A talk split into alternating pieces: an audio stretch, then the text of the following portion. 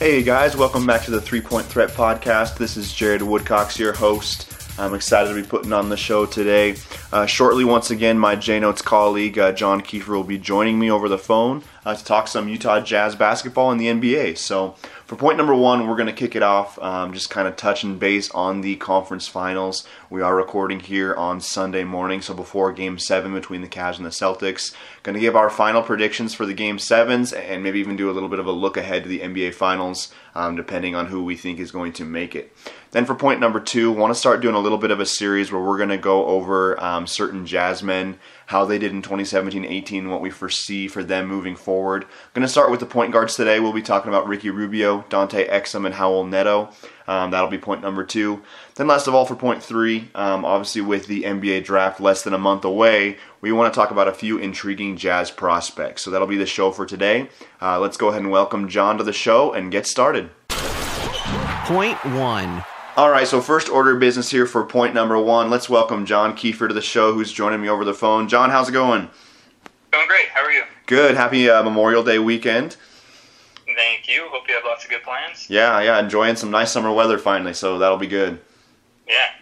So for point one, John and I wanted to talk a little bit about the conference finals. Obviously, I know that I at least have been pleasantly surprised with the fact that we're getting two game sevens. Um, after initially it looked like it may be kind of you know a couple of, of slow series that they've been anything but. They've been a lot of fun. Um, you know, I guess walk me through, John. What have been your initial impressions so far on the conference finals? Um, I just it's been really fun. Like you said, it's nice to have in game sevens, but it's been one of the more intriguing series where both series it looks like every game is just a blowout. Yeah. The team that wins, it's not even close. I mean, Golden State Houston had a couple of close games there in the middle, but outside of there, it just seems like the point differential for the winning team, I think in both series is plus 10. So we have a tied 3 3 series, but the winning team is just blowing them out. Um, but it's fun. Game seven, it's going to be intense. Uh, it's going to be tough. I am favoring the road team in both series, which is odd. Yep. I don't know what your your thoughts are, but I'm leaning Golden State Cavaliers again. Yep. I mean, I would say, you know, I'm a little bit more concerned about the Cavs. And again, for our listeners, you know, we're recording this Sunday morning, so before the Cavs Celtics game seven. Uh, but I'm a little bit more concerned for the Cavs, obviously, just with Kevin Love being out.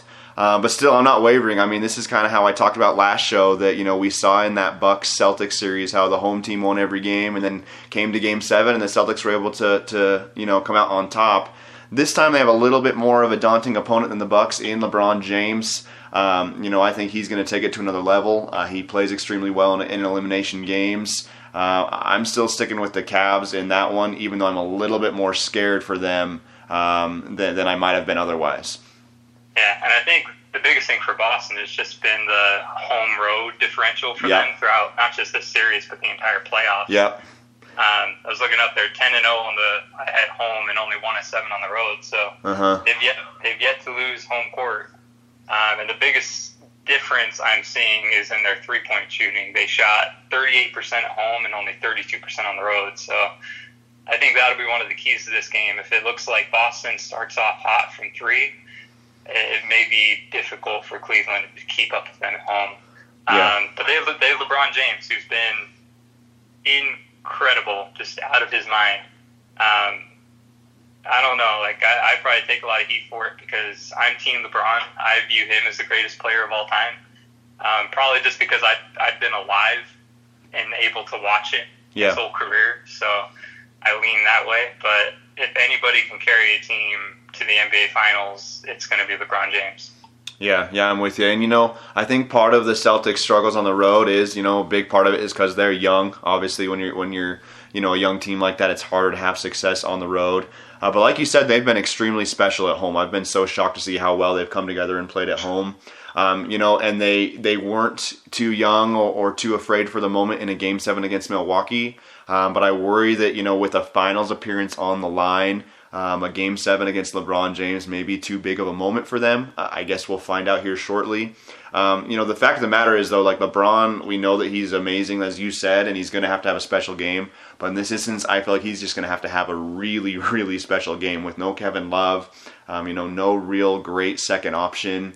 Um, it's going to be inter- interesting to see and entertaining to see how he comes out and how he carries this team. Yeah, I know we've talked about in the past, but I mean, LeBron James has been able to carry this team, but in game two, he went off for that 42 point triple double, and they still lost because he didn't get any help. Yep. So I think that's going to be key to this game: is can he get without Kevin Love? Can he get any help from his supporting cast? Mm-hmm. Um, and I know they they're starting Jeff Green this game, and I don't know, like if starting Jeff Green is your like secret weapon, that doesn't bode very well for Yeah. you. Yeah, no, I'm I'm with you. Um, you know, I think George Hill obviously is going to need to have a big game. I mean, J.R. Smith's going to have to be, you know, he's going to have to find his shot. Obviously, you know, I've been I'm a homer because I love Larry Nance Jr. Um, as someone that roots for University of Wyoming. Um, you know, I love Larry Nance, but I, I honestly think homerism aside, that he has been a good spark for them now that he's actually back in the rotation. I thought it was a little odd that he fell out, and he's had some good moments. Um, you know, he's just a hustler. Um, he'll never stop there. So I don't know. I, you need a lot of those X factor type of guys, and of course Kyle Korver, a big one I didn't mention, got to got to play well too. But you got to have these X factor guys step up if you're the Cavs, because LeBron is going to have to be, you know, obviously the focal focal point and be huge, but these other guys got to do their part too.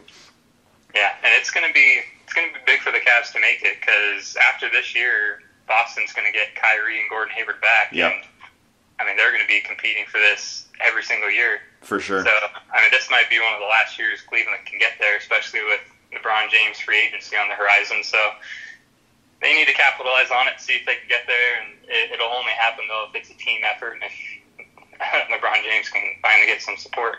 Yeah, so true. Um, switching over to Rockets Warriors. Um, I mean, I gotta say, John, I was extremely impressed with the Rockets in Game Four and Game Five. Uh, both those games, you know, they it looked like the Warriors were gonna have them, and the Rockets found a way to grind it out. Um, you know, to take that three-two lead. On the flip side of that, you know, both of those games could have easily gone the Warriors' way, and you know, you could maybe say that hey, the Warriors had a chance to win this in five. Now all of a sudden we're going to a game seven. Um, so we saw in Game Six that uh, the Warriors have another level, and when they find it, they're they're pretty much unstoppable, which we all knew. And that's kind of the thing about you know why I'm still sticking with the Cavs and the Warriors. I've never really wavered from that. Is just because guys like LeBron and guys like you know Kevin Durant, Klay Thompson, uh, Steph Curry, they have another level they can just reach um, that other guys just can't match. Uh, with the Rockets Warriors series, just want to say you know. I think it's such a bummer that Chris Paul got hurt. Obviously, Jazz fans are not a huge fan of Chris Paul, but still, just for the sake of the competition, it sucks that we may not get to see him. I hope he's back for Game Seven, and if he's not, I really think the Rockets don't have a chance. I know it's on their home court now, uh, but without Chris Paul, I think they're toast.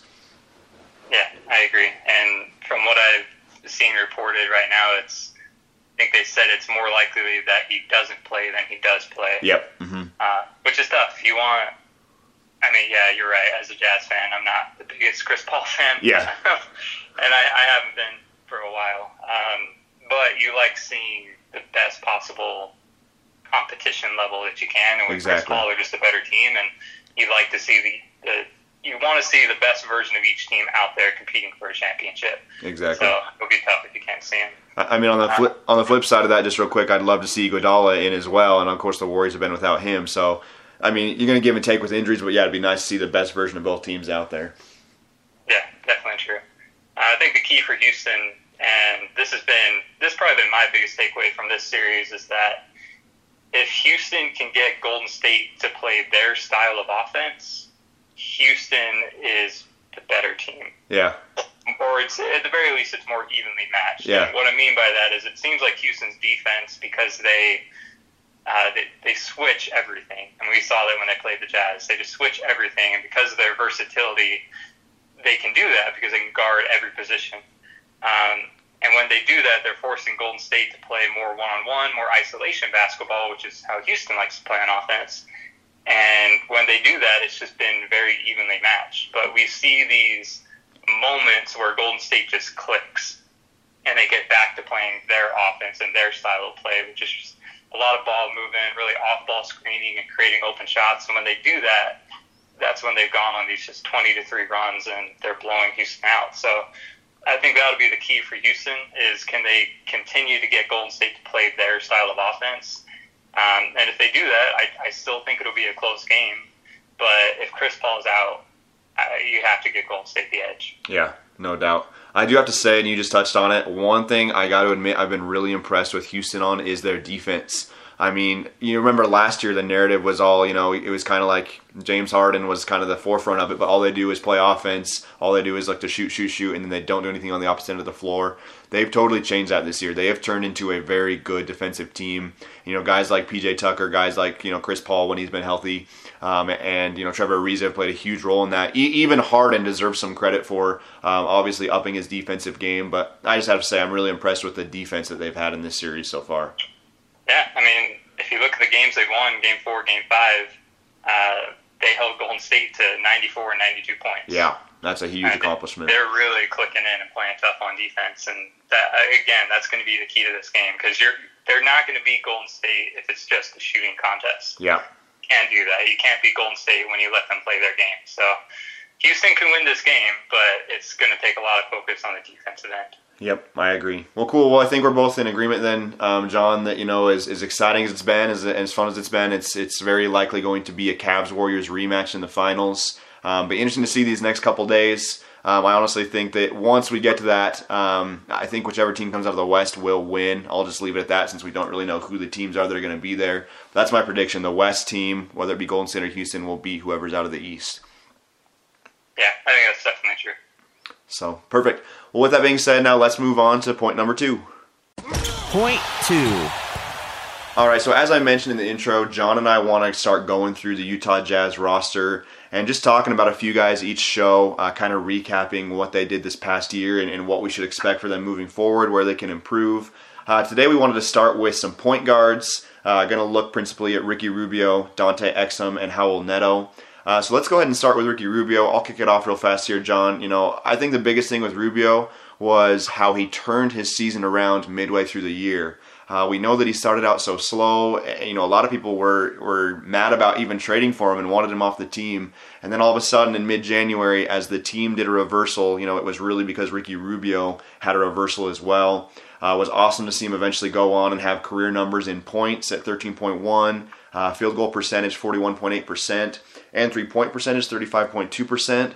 And those numbers don't even really do it justice because when you look at his second half compared to his first half, he got to those, you know, so-so averages by being absolutely phenomenal in the second half of the season after starting out slow. So awesome to see Ricky Rubio turn things around and finish so strong.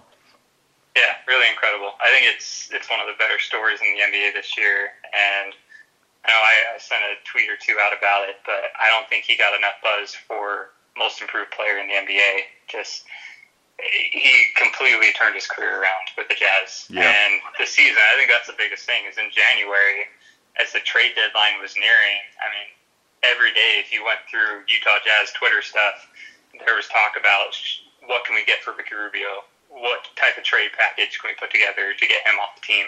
Mm-hmm. Um, and we kept him, and he completely proved his worth. Now, I think the biggest question going forward is what's real and is that second half sustainable over the course of the season? Um, I mean, you brought it up. He over over the whole season, he set career highs in points, field goal percentage, three point percentage. But if you just look at the second half of the season, he averaged 16 points and shot 42% from three. So that's probably not sustainable. But what's the middle ground he can fall into? Yeah. And you know, you brought up most improved player, and, and honestly, if I'm Ricky Rubio, I feel like he should make that a goal for 2018-19 um, because even you know a lot of times people aren't paying super close attention with with um, some of these awards. I guess you could say with some of the players that are up for it. If he even just ups his his season long box score uh, to match more what the stats looked like, you know, in the in the second half of last year, people are going to be like, oh wow, he's really improved from last year to, to this year. I mean, if he, he gets that 13.1 points up to like a 16 or a 17, if he gets his field goal percentage, three point percentage up, like yeah, that's going to look like a huge improvement, even though we saw a lot of that at the end of last year. And I think he could very well be considered for that award, and that should be a goal of his is to maybe be one of the you know one of the candidates for that award. Yeah, yeah, I think he could definitely do it. I think the Jazz success is going to be a big part of that as well. If very if true. we play really well next year and get a lot of attention, people are going to notice and recognize his play a little bit more than they did this year because uh, we didn't really play well until the second half of the year. Yep. Um, but it's good. I, I've changed my narrative. I was one of those who thought that it just wasn't going to work, but now I'm excited for next year because I just think we've seen it in the past. We've seen what the Jazz development teams can do, and I expect him to be just a much improved player, even from this year, next year. I think his shooting is going to be more consistent. I think he's going to be more confident. Um, just think he's really, really going to be a good player for us next year. Yeah, I'm with you. And I mean, I think the biggest things um, that we want to see from him, and you've touched on it too, is kind of figuring out where that middle ground is. But more than anything, you know, if he can really pick up where he left off last year, you know, the good thing is he's going to come into training camp this year with confidence. I would imagine about the most confident he's ever been because he knows what he can do. He knows the whole team has his back. Um, he knows Quinn's system now, so that's all going to help. Uh, the one thing I would like to see um, is obviously his his assist numbers go back up. You know, he was a career low 5.3, and part of that has to do with Quinn Snyder's system. I 100% get that. That you know, with a with a with a system that's so focused on sharing the ball and equal opportunity, it's just normal that Ricky Rubio's assists will go down. Uh, but still, I hope we see a bit of a bump there, and he can get a little bit closer to his career numbers. And part of that's not entirely on him either. I mean, we need uh, Rudy Gobert to handle better in the pick and roll, handle and finish the ball better off of uh, Ricky Rubio passes. He needs more shooters. We know the Jazz need more shooting. If they add that, I think that'll help Ricky Rubio's assist numbers. So that's not entirely in his control per se to be back up to the nine, close to ten a game that he was in Minnesota. And he doesn't need to be at that many per se, but I'd like to see a little bit of an uptick there. Yeah, and I think you kind of hit the point that I was thinking is I'd like to see his assists come up, and I think it's going to become just a better chemistry with the bigs on the team. It yeah. really felt like the whole year he and Gobert struggled. Um, and what surprised me is Rubio, for being known as just this wizard of a passer, it seems like he's not great at throwing the lob, and that's kind of Gobert's best option. Yeah. Um, so I think that's something that they'll have to work on is maybe just over the summer um, they can develop more chemistry and they can talk more about where do you like the ball, where can I put the ball, and then they can practice on it. And next year will be much better. Um, I, I think what I'm looking for in Rubio is trying to match his playoff numbers. He averaged about 14.7 assists a game, and yep. last year, what was he? 5.3 assists. Yep. Mm-hmm. So I think being just just come up two more, just get get a little better with your decision making, turn the ball over less, and have a better chemistry with those bigs. And you brought up the shooters. I think that's going to be the biggest thing. Is far too often he was kicking the ball out to guys who were getting open shots but just missing. Yeah. And if we have better shooters on the roster, I mean his assists are going to look much better. For sure. Uh, moving on down to Dante Exum. I mean, obviously his year was cut very short. I believe he played in just 14 regular season games. Um, you know, he showed a lot of flashes, as, as we've kind of said about Dante's whole career. He has these flashes, um, but really we need to get to the point where those flashes are more consistency uh, for him to be a, a, key member of this team. One encouraging thing, you know, he did shoot 48.3% from the field in the regular season, which was a career high. Um, but you know, I think the biggest thing with him is can he get over these injury hurdles and can he reach his potential? We saw some of that in the playoffs where he had some good games against Houston. You know, defensively more than anything, um, but just offensively speaking, you know, he's got to get better at finishing. He's got to develop more of a shot. He has just so much more room to grow. That's going to be interesting to see how this offseason treats him. Yeah, definitely. I think Dante is kind of the mystery man because um, we've never really seen him fully healthy for a whole year. Mm-hmm. Uh, outside, I mean, outside of his rookie year. Yeah. It's been three years. We haven't seen him play a whole complete season healthy. Uh, that was something I noticed during this season. Is it was good when he came back that he was still aggressive. I, I really was impressed by his ability to continue attacking and getting to the rim. Because I mean, we've seen it with players before where they get injuries. I mean, he dislocated his shoulder. Um, they come back and then they're timid. They're scared to go back into the paint because they don't want to had that same injury reoccurring. Uh, that wasn't the case. It seemed like he really hit the ground running and continued to attack the basket. Um, he need, he does need to improve. The, the two biggest areas that I want to see from him, especially over this off season, um, and maybe just playing a whole season will help this in general, and having a whole off season to practice and not be rehabbing will help him with this. But his decision making yes. has always frustrated me the the biggest thing I noticed is he gets into the paint at will, but then he leaves his feet with like no idea where he's going to pass the ball. Yeah. Uh, he does it far too often. Like he needs to develop. I mean, Ricky Rubio is good at this. He needs to develop the I'm going to drive in and nothing's there. I'm just going to curl right back out. Yep. Uh, he, he needs to learn better decision making. Uh, the other is he needs to be confident in his shot. Um, I don't know if, if you noticed this, but during the summer league and early on in the preseason, he was taking three point shots and jump shots off the dribble and coming around screens. And I mean, he wasn't making all of them, but he was taking them and he was confident in them. And when he came back from injury, it, it, it just seemed like he didn't want to shoot the ball. Yeah. Unless it was a lay, unless it was a layup, he didn't want to shoot the ball. Um, and if you look at last year to this year, he played a similar minute per game total. He hovered around 17, 18 minutes a game. Um, but last year he was shooting 2.3 as a game. This year was only 1.3. So I just think it was obvious that he was hesitant to shoot the ball. And if he's going to be in this Jazz offense where we generate a lot of those open looks, he's he can't hesitate. He's got to be willing to shoot. Yeah, I agree with you on all that. And another thing I would add to that, John, is he needs to become a better a better ball handler. Um, along with decision making, sometimes he's also hindered because he gets sloppy with the ball. Um, you know, and some of that is decision making, but some of it is just you know getting more comfortable with the ball in his hands. Would like to see that as well. So um, the po- most positive thing about Dante Exum that we all need to remember though is that he's only 22 years old. Um, if he's able to stay healthy, um, we may even see kind of a, a, Ricky Rubio 2.0 where, you know, maybe he starts out the season as, you know, one sort of player and then he develops and improves throughout the duration of the year. I could really see that happening, um, assuming he's healthy and gets that opportunity. Um, any concern about the Jazz retaining him in free agency? Do you think that, you know, there's going to be any issue there or do you think that pretty much it's a done deal that they're keeping him?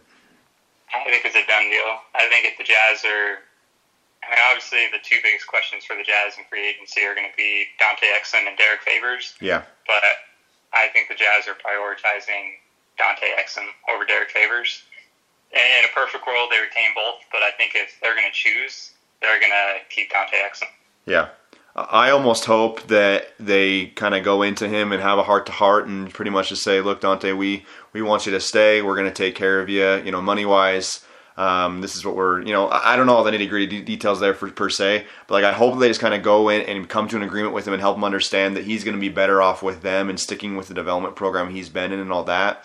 And they don't even, and he doesn't even look to entertain offer sheets. I hope that the Jazz get him at a price they both feel is fair, and we just cut out the drama and keep him. I think there's a good chance that could happen, and I hope that's what we see. Yeah, me too. I think that'd be great. I think one question mark for me was it, it seems like Dante and Rudy Gobert have a really good chemistry. And I think that's something the Jazz want to expand on and see how it plays out. Because if, if Dante Exum, at 22 years old, like you said, is the future of this franchise, and he and Rudy Gobert have a really good chemistry, I think you want to keep that around. For sure. Especially with, I mean, of course, we've loved what Ricky Rubio has done, but after 2018 19, Rubio is a free agent, and there could be some tough decisions there. If Exum has shown that maybe he can step up, um, then maybe you know there's changes at the point guard position. We don't know that. So yeah, I think that's a very good point as well. Um, last of all, let's let's talk real briefly about Raul Neto. You know, obviously, I love the guy. I mean, I, I mean, he's steady as ever. He's always ready to come in um, when he's called upon. Had a really tough year injury wise. I actually did the player review for him on the jnotes.com and was like, man, this sounds like the worst game of head, shoulders, knees, and toes ever because he had injuries all up and down his body. You know, concussions. He had the wrist. He had the ankle. It was just never ending for Neto, um, but still love how he always remains ready. Uh, surprisingly, he shot 40, 40.4%, excuse me, from three point this year, which was a career high. Um, I mean, obviously that was kind of in limited minutes, small sample size, but good to see him do that. Um, but yeah, I mean, I don't know what to say about Neto except for he's just the, the consummate pro and he's always ready and um, fun to see him this year. Yeah, I, I wouldn't be surprised if the Jazz move on from him. Yeah. Just because he's your third guard He's not giving you too much, but I can also see the the benefits in keeping around a player who just is always ready. Mm-hmm. He, and when he does play, he's not he's never a negative. He's just consistent. He's confident. He runs the offense. He doesn't go outside of his comfort zone. He plays his game. He sticks with the Jazz offense. And there's something to be said about just having a steadying presence like that and someone who you know you can fall back on if needed. And where we have Dante Exum when his injury history, it is nice having a backup point guard like that or a third point guard like that who probably is going to play if Dante Exum consistently gets hurt. Um, and this is just me, and my wife is well aware of this. He is my man crush. there you go. I think the Jazz need to keep him on the team just for all the ladies out there. I remember this is like probably revealing too much about myself, but I, we went to a Jazz game a couple months ago. This is during the regular season, and we were sitting next to a couple girls who I say girls, they were women. They were probably in their 40s. Um, but it was clear they didn't know a ton about basketball. They were just there for like work or something like that. And Neto was at the free throw line, and they zoomed in on his face in the jumbotron. And I leaned over to the woman next to me and I said, "Don't look in his eyes; you'll get lost." So that's hilarious. that's hilarious. They probably loved it. No, I, I really like Kyle Neto. I just I think my favorite thing about him, and the thing that every Jazz fan loves about him, is when he comes in, he plays his heart out. I mean, every single minute of every single game when he is in the game, he is just all out. Yeah. And I mean, you touched on it. He's always hurt, and that's probably why because he just lays it all out there on the line, and you have to appreciate and welcome a guy like that. Yeah, that's true. Uh, but I also agree with you, John. You know that obviously with him being a free agent um, this summer as well, and he's not the priority for the Jazz. That's definitely Exum and favors. I mean, maybe they find a way that you know Net, uh, Neto's their best option and they come to an agreement. Uh, but I could see him going elsewhere. Um, I actually would not be surprised to see him end up with the Phoenix Suns. Obviously, with the Igor connection there, um, they could use some more stability at the backup point guard spot. That's something that I could see being actually feasible. Yeah, definitely. I, I think the question always comes down to if you let him go, who are you replacing him with? Yeah. And how much are they going to cost? Are they going to be more expensive than him or not? Yep. So, so true. So it'll be interesting to see. Um, you know, speaking of free agency, that's one of the obviously fun things about this summer. Uh, but let's go ahead now and move on to point three. We'll talk about the other exciting thing this summer, uh, which is the NBA draft. Point three. All right, so with the NBA draft now less than a month away, um, you know, pre-draft workouts are, are um, well in motion, we wanted to talk a little bit about some potential Jazz prospects, some that both John and I like.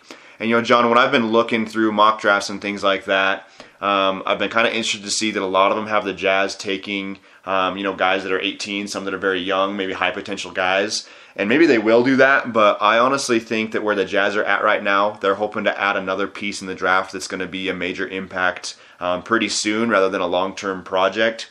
So I could see them going with um, guys a little bit older with a little more experience. And a few of those that I feel like fit the bill. And I'll just mention these guys real fast, then I want to turn it over to you to hear your thoughts on, on some good targets. But, you know, I think that Keita Bates Diop is one. Um, I think that Donte DiVincenzo is one. Uh, Chandler Hutchison. Uh, Landry Shamet from Wichita State, a little bit under the radar, but a great three point shooter, and he's I think he's 21 years old. Um, could be a fit. And then Shake Milton and Jacob Evans are both kind of upperclassmen that I think could have an impact for the Jazz. So there's some just some names I'll throw out of some of the older guys that, that may be, you know, good targets for the Jazz. But I want your thoughts. Who do you think the Jazz should look at? Who are kind of your top prospects in the upcoming draft for them? Uh, yeah, and I, am on the same boat as you. I think the Jazz are probably focusing on someone who's a little bit older because, I mean, when you're in the 20s range of the draft, you can go one of two ways. You can either just, you're a team that already made the playoffs, you already have a good future ahead of you, so you just swing for the fences. You just go for that guy who is 18 years old and has all the potential in the world, kind of like a Anthony Simmons, the guy who's coming out of high school. Anthony Simons, I believe, yeah. Simons, yeah. Yep. Uh, I mean, you could swing for offenses like a guy like that, or a team like the Jazz, who we made the playoffs, but I still think there's some obvious holes there, and there's room for someone who could step in and contribute right away and typically you're going to go with someone a little bit older to fill that type of role. Yeah. Um, I mean, we saw that with Donovan Mitchell. I mean, Donovan Mitchell wasn't a 19 year old; he was already 21, and by the end of the year, was he 22 by the end of the year, or is he still 21? I can't remember, but I mean, he, he was a little bit older than your typical rookie. Um, you mentioned some of the names that I've been focusing on. My my number one favorite guy has been Keita Bates Diop. Um, a lot of people just for short call him KBD. Uh-huh. Um, but I really like him. He jumped off the page with his measurables during the combine. He's six eight and a half and has a seven foot three wingspan. Um, but he's still really pretty athletic and has good mobility uh, from side to side. So when you talk about those guys who could guard the one through four position, um, I mean maybe even one through five with that seven three wingspan. I mean he could fit in the Jazz seamlessly there because defensively he has the length to compete right away. Um, but he also he averaged 20 points a game, nine rebounds a game, shot 36% from three at Ohio. Um, so he's a guy who really could step in and just play right away. Um, player comp, I he reminds me a lot of Otto Porter, someone who would just be really good as third or fourth option on a team, but he can score in a multiple variety of ways. He helps on defense, and if you need him to on offense, he's probably more of an off-ball type scorer. But if you need him to, you can give him the ball, and he can create his own shot. And that that feels like the type of the player the Jazz want.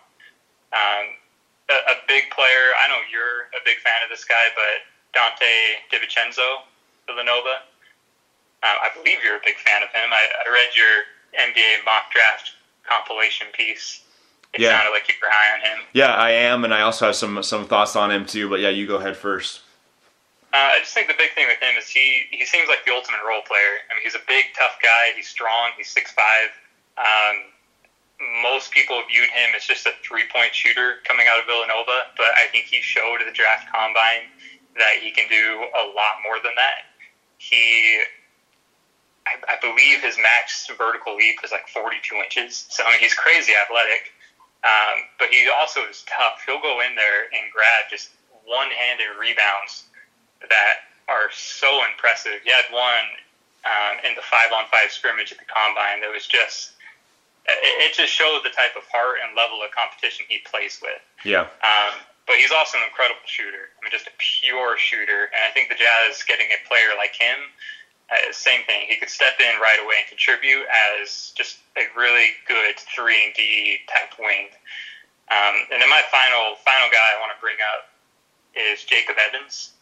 I really like Jacob Evans the third of Cincinnati. Um, I, he reminds me a lot of Jae Crowder as far as his build. Uh, this guy's just a tank. He's, he's a little smaller though. He's six six, but he's six six with a six nine wingspan, two hundred pounds. And if you look at him, he's just muscles on muscles. Um, but he's just a, a defensive stopper, someone who'd come in. We could throw him at just the best perimeter players in the league, and he could hold his own. But he also showed good potential as a three point shooter. He shot close to forty percent last year. Um, so again, like I, I think the Jazz are going to target a three and D type player. Um, so Donte, Jacob Evans, those are kind of the typical three and D players. And if he fell to him, I think Keita Bates Diop would be the ultimate prospect for the Jazz. Gotcha. Yeah, I mean, I, I like KBD's three and D potential. Um, you know, apparently he had a, a, strong workout with the Jazz, despite you know at the end of it having, um, I believe it was back spasms and some issues there. Um, I, I, like like a guy like Shake Milton. I feel like he could be kind of a Swiss Army knife um, of sorts for the Jazz. Uh, but going back to DiVincenzo, um, I will. I mean, you're right, John. I am. I am high on him. I really like him. I feel like he has the mentality and the scrappiness and kind of that chip on on the shoulder mentality to really fit in perfectly with the Jazz. Um, but I will say too, I do worry. You know, that a lot of Jazz fans are almost too high on him. Um, there's a lot of hype around him right now among Jazz fans, and understandably so. But I, there are some things I'm concerned about him with as well. I mean, I think that obviously his defense needs to improve big time. Um, I know that a big reason why people like him so much is that you know he um, was huge in that NCAA championship game. Um, his, his, name's fun to say, so I think some people kind of just uh, gravitate towards him for that. Um, so I guess what I'm saying is I do really like him, and I think there's a lot of ways he would fit on this Jazz team. Um, but I think that there may be a little bit of a notion among Jazz fans that, that he's just the guy when there's a ton of other great prospects. Like Keita Bates Diop is awesome. Um, you know, we you touched on Jacob Evans. Um, I've mentioned Shake Milton briefly. I really think, and I talked about him a little bit earlier, but I think Landry, I think it's Shamet out of uh, Wichita State could be a really under the radar type pickup, and that's the route the Jazz go sometimes. Sometimes they go more under the radar and, and pick up someone that they kind of see as a diamond in the rough. So that's my two cents there. I, I like DiVincenzo, and I'd be really, you know, totally happy if the Jazz picked him. Um, but I'm not like some Jazz fans where like they're dead set on him being the only the only one that the Jazz and Dennis Lindsey need to go get, if that makes sense. Oh yeah, definitely. And I I think there's a lot of options out there. The yeah. thing that's been really difficult with this draft is it's hard to peg where anyone from 12 to 30 is going to go right now. It's so true. I mean, I I was looking at it. I, Troy Brown out of Oregon. Um, I know you and your compilation of the mock draft.